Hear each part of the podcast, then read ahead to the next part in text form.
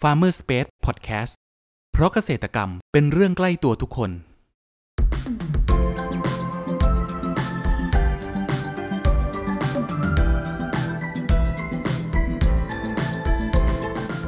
สวัสดีครับ ขอต้อนรับเข้าสู่รายการพันนานา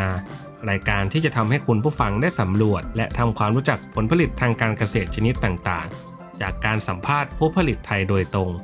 วันนี้อยู่กับผมนัทนัทพงศ์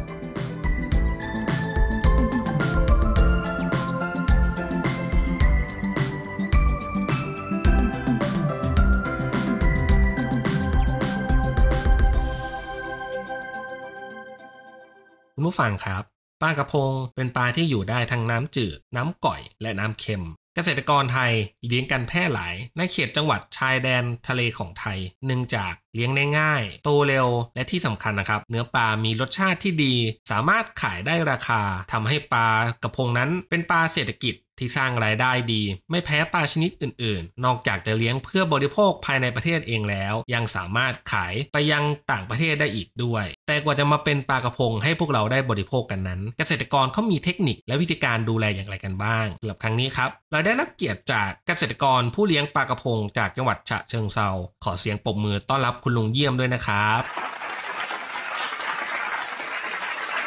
ครับก่อนอื่นอยากให้แนะนำตัวเพิ่มเติมให้กับคุณผู้ฟังได้รู้จักหน่อยครับ ผม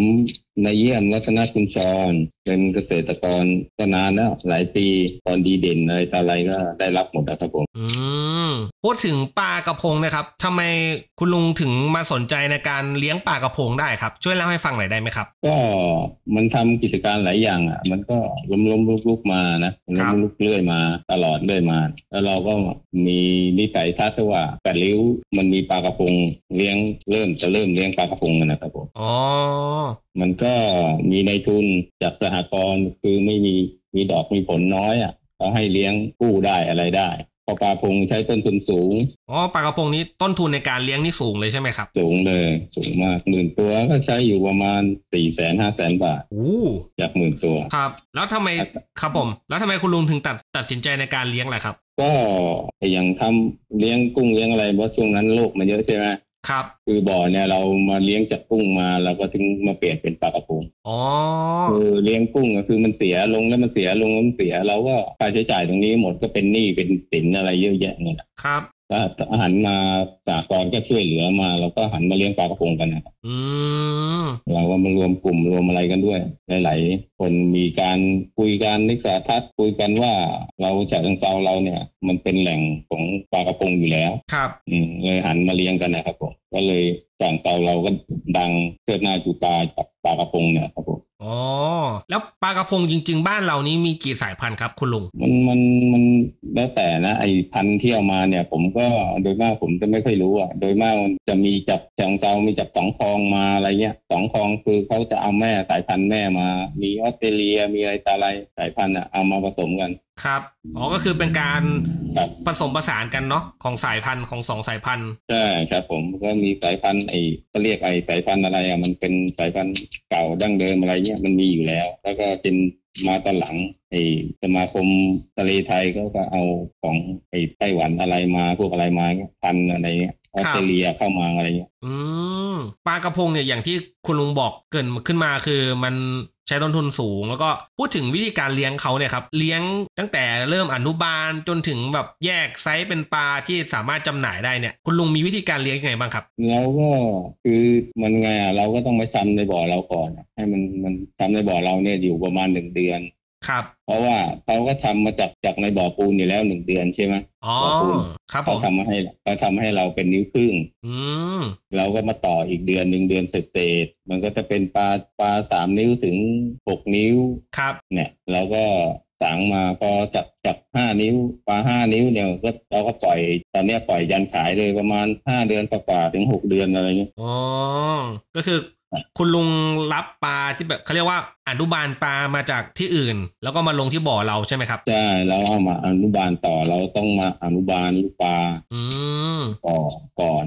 ก่อนที่เราจะมาเลี้ยงเราก็ต้องมาคัดไซส์ต้องมาลากลากแล้วมีที่ร่อน ครับ มีที่ร่อนลูกปลาเป็นเป็นเป็นจับจับปลานิ้วครึ่งไงเล็กๆอ่ะ ครับ สาย ผม พันธุ์เท่ากับใบแครเลยใบใบแครใบมะขามอะไรอะนะครับ แล้วก็เลี้ยงกินปลาเป็นปลานิ้วอะปลาปลาสามถึงปลาห้าอะไรเงี้ยแล้วก็มันร่อนร่อนเป็นแยกปลาปลาสามก็ปลาสามปลาสี่ก็ปลาสี่ปลาห้าก็ปลาห้าถึงเอามาลงบ่อ อ ไซส์มันจะได้เสมอกัน ฮะบ่อหนึ่งนี้ เอาเรา ครับผม บ่อหนึ่ง โอเค คุณลุงเลี้ยงกี่ตัวครับ ฮัลโหล ครับหนึ่งบ่อนี้คุณลุงเลี้ยงประมาณกี่ตัวครับ ก็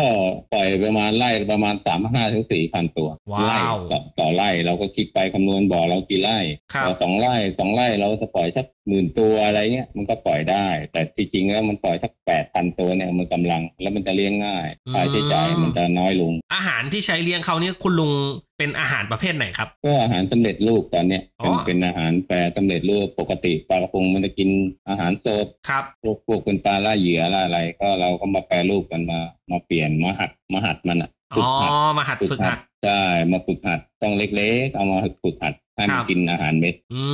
ม ได้เราก็ลดต้นทุนตรงนี้ไป เราก็ไม่ต้องมาไล่ซื้อเหยื่อสดมาโม่มาอะไรใช้เป็นอาหารเม็ดลอย ครับ หวานให้มันกินเลย มันก็กินกัน วันหนึ่งให้กี่ครั้งครับ คุณลุง ถ้าเล็กๆ เนี่ย เล็กๆ เราจะให้สองครั้งเช้าเย็น อืมเช้ากับเย็น ใช่เช้ากับเย็น ครับ แล้วก็เวลาเวลาโตแล้วสามเดือนสี่เดือนเนี่ยสี่เดือนเราเราจะเหลือมื้อเดียว แล้วแต่เราจะขุนมื้อเช้ามื้อเย็นอะไรก็คือมันประหยัดต้นทุนไปอีกหน่อย อ๋อ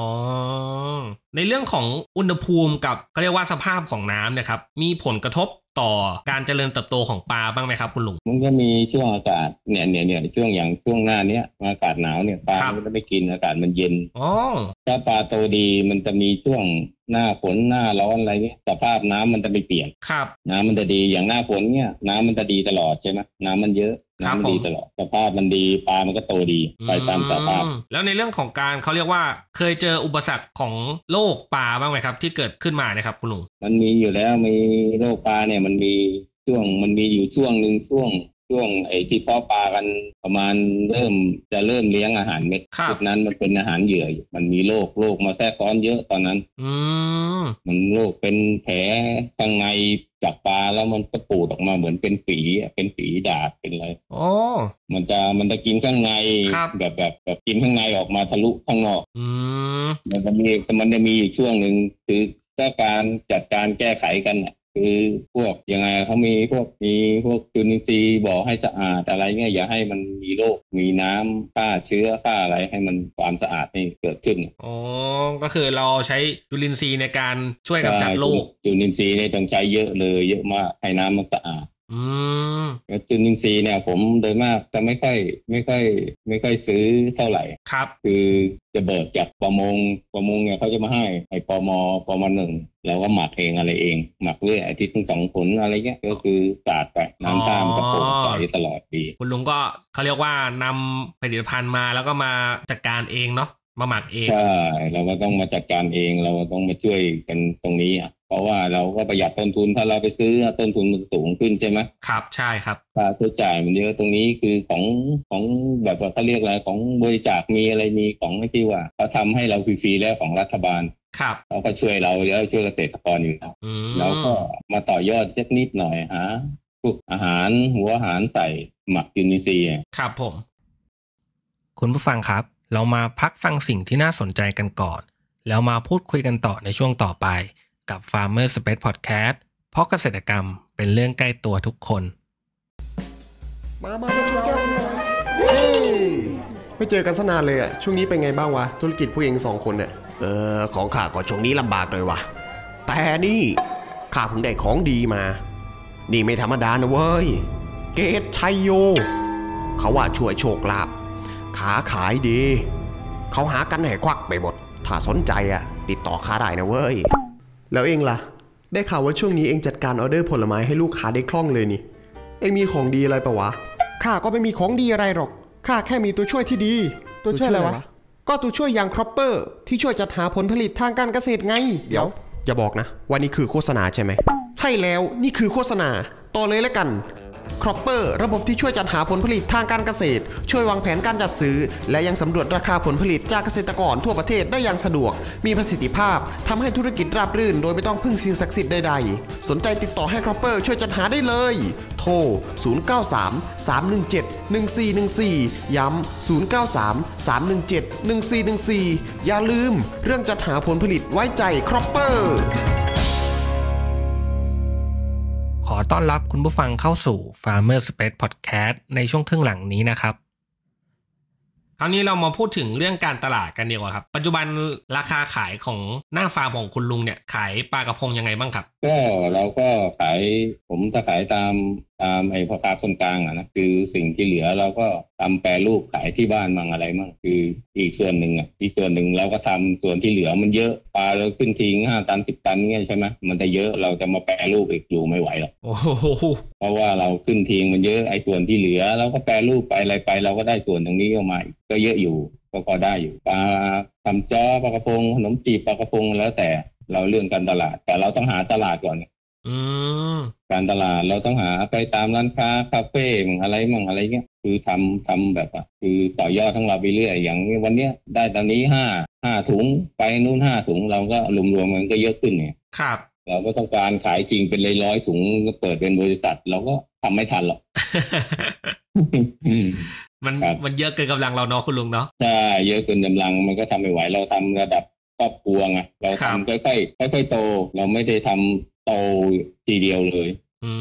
ม ครับผม ใน ทำมาต้องอ่ะสมัยก่อนนี้ไม่ได้เลี้ยงปลาเลี้ยงอะไรเราเก็บผักเก็บอะไรก็ เราก็ค่อยๆโตมาอยู่แล้ว ครับ ครับเราก็ต้องทำเรื่อยๆไป อืม ในความคิดของคุณลุงอ่ะ คิดว่าอนาคตของตลาดปลากระพงบ้านเราจะเป็นยังไงบ้างครับ ก็นั้นตอนเนี้ยนะมันราคาที่ค่าตลาดตลาดตอนเนี้ยถ้าเกิดของ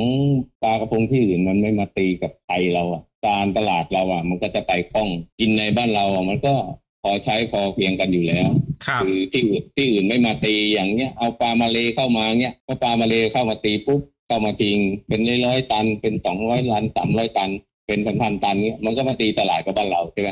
ครับผม ตลาดเราก็เสียไงเสียไอ้ตรงที่ว่าเขามาตีตลาดเรา ครับ การตลาดเรามันก็ก็แย่ขึ้นราคามันก็ไม่ได้เงี้ย อ่ ประมาณตอนเนี้ย ใช่ใช่ ปลาของที่อื่นไม่มาเราตีแต่ปลาไทยอย่างเดียวปลาปลามันก็จะจะขึ้นเรื่อยจะขึ้นจากร้อยยี่สิบร้อยสามสิบอะไรเงี้ยแล้วแต่ ครั พ บ อปลาไม่มีในในไทยอ่ะมันก็จะดีขึ้นเนี่ย อื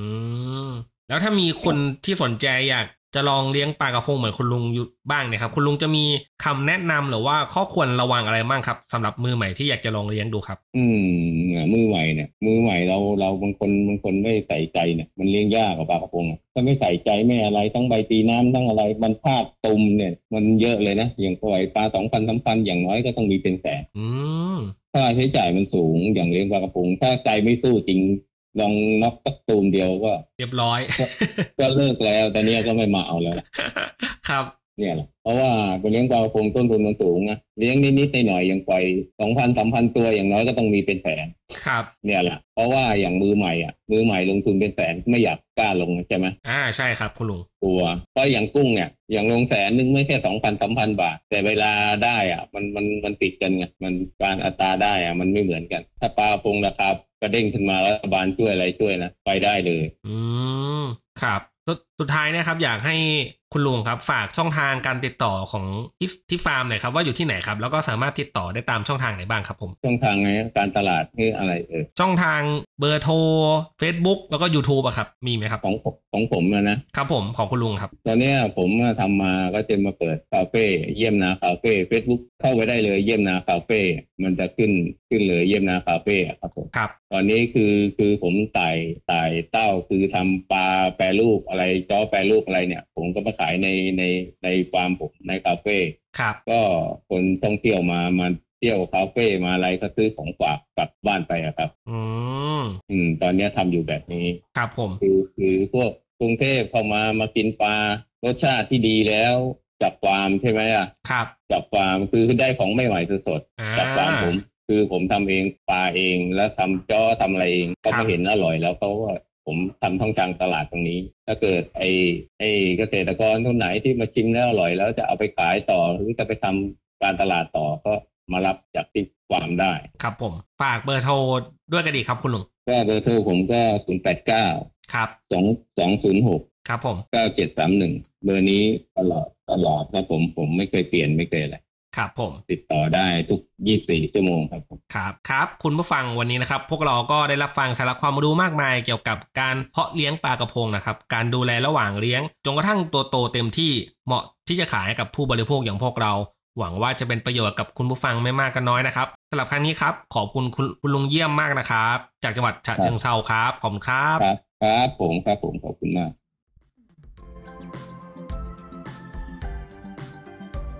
คุณผู้ฟังคนไหนสนใจหรืออยากสอบถามรายละเอียดเพิ่มเติม สามารถแสดงความคิดเห็นผ่านช่องทางที่คุณผู้ฟังกำลังรับชมอยู่ได้เลยนะครับ หรือหากใครสนใจหาซื้อผลผลิตทางการเกษตร จากฟาร์มเกษตรกร ก็สามารถติดต่อเราได้ที่เบอร์ 0933171414 แล้วพบกันใหม่กับ Farmer Space Podcast ใน EP ถัดไปเร็วๆนี้ เพราะเกษตรกรรมเป็นเรื่องใกล้ตัวทุกคน สวัสดีครับ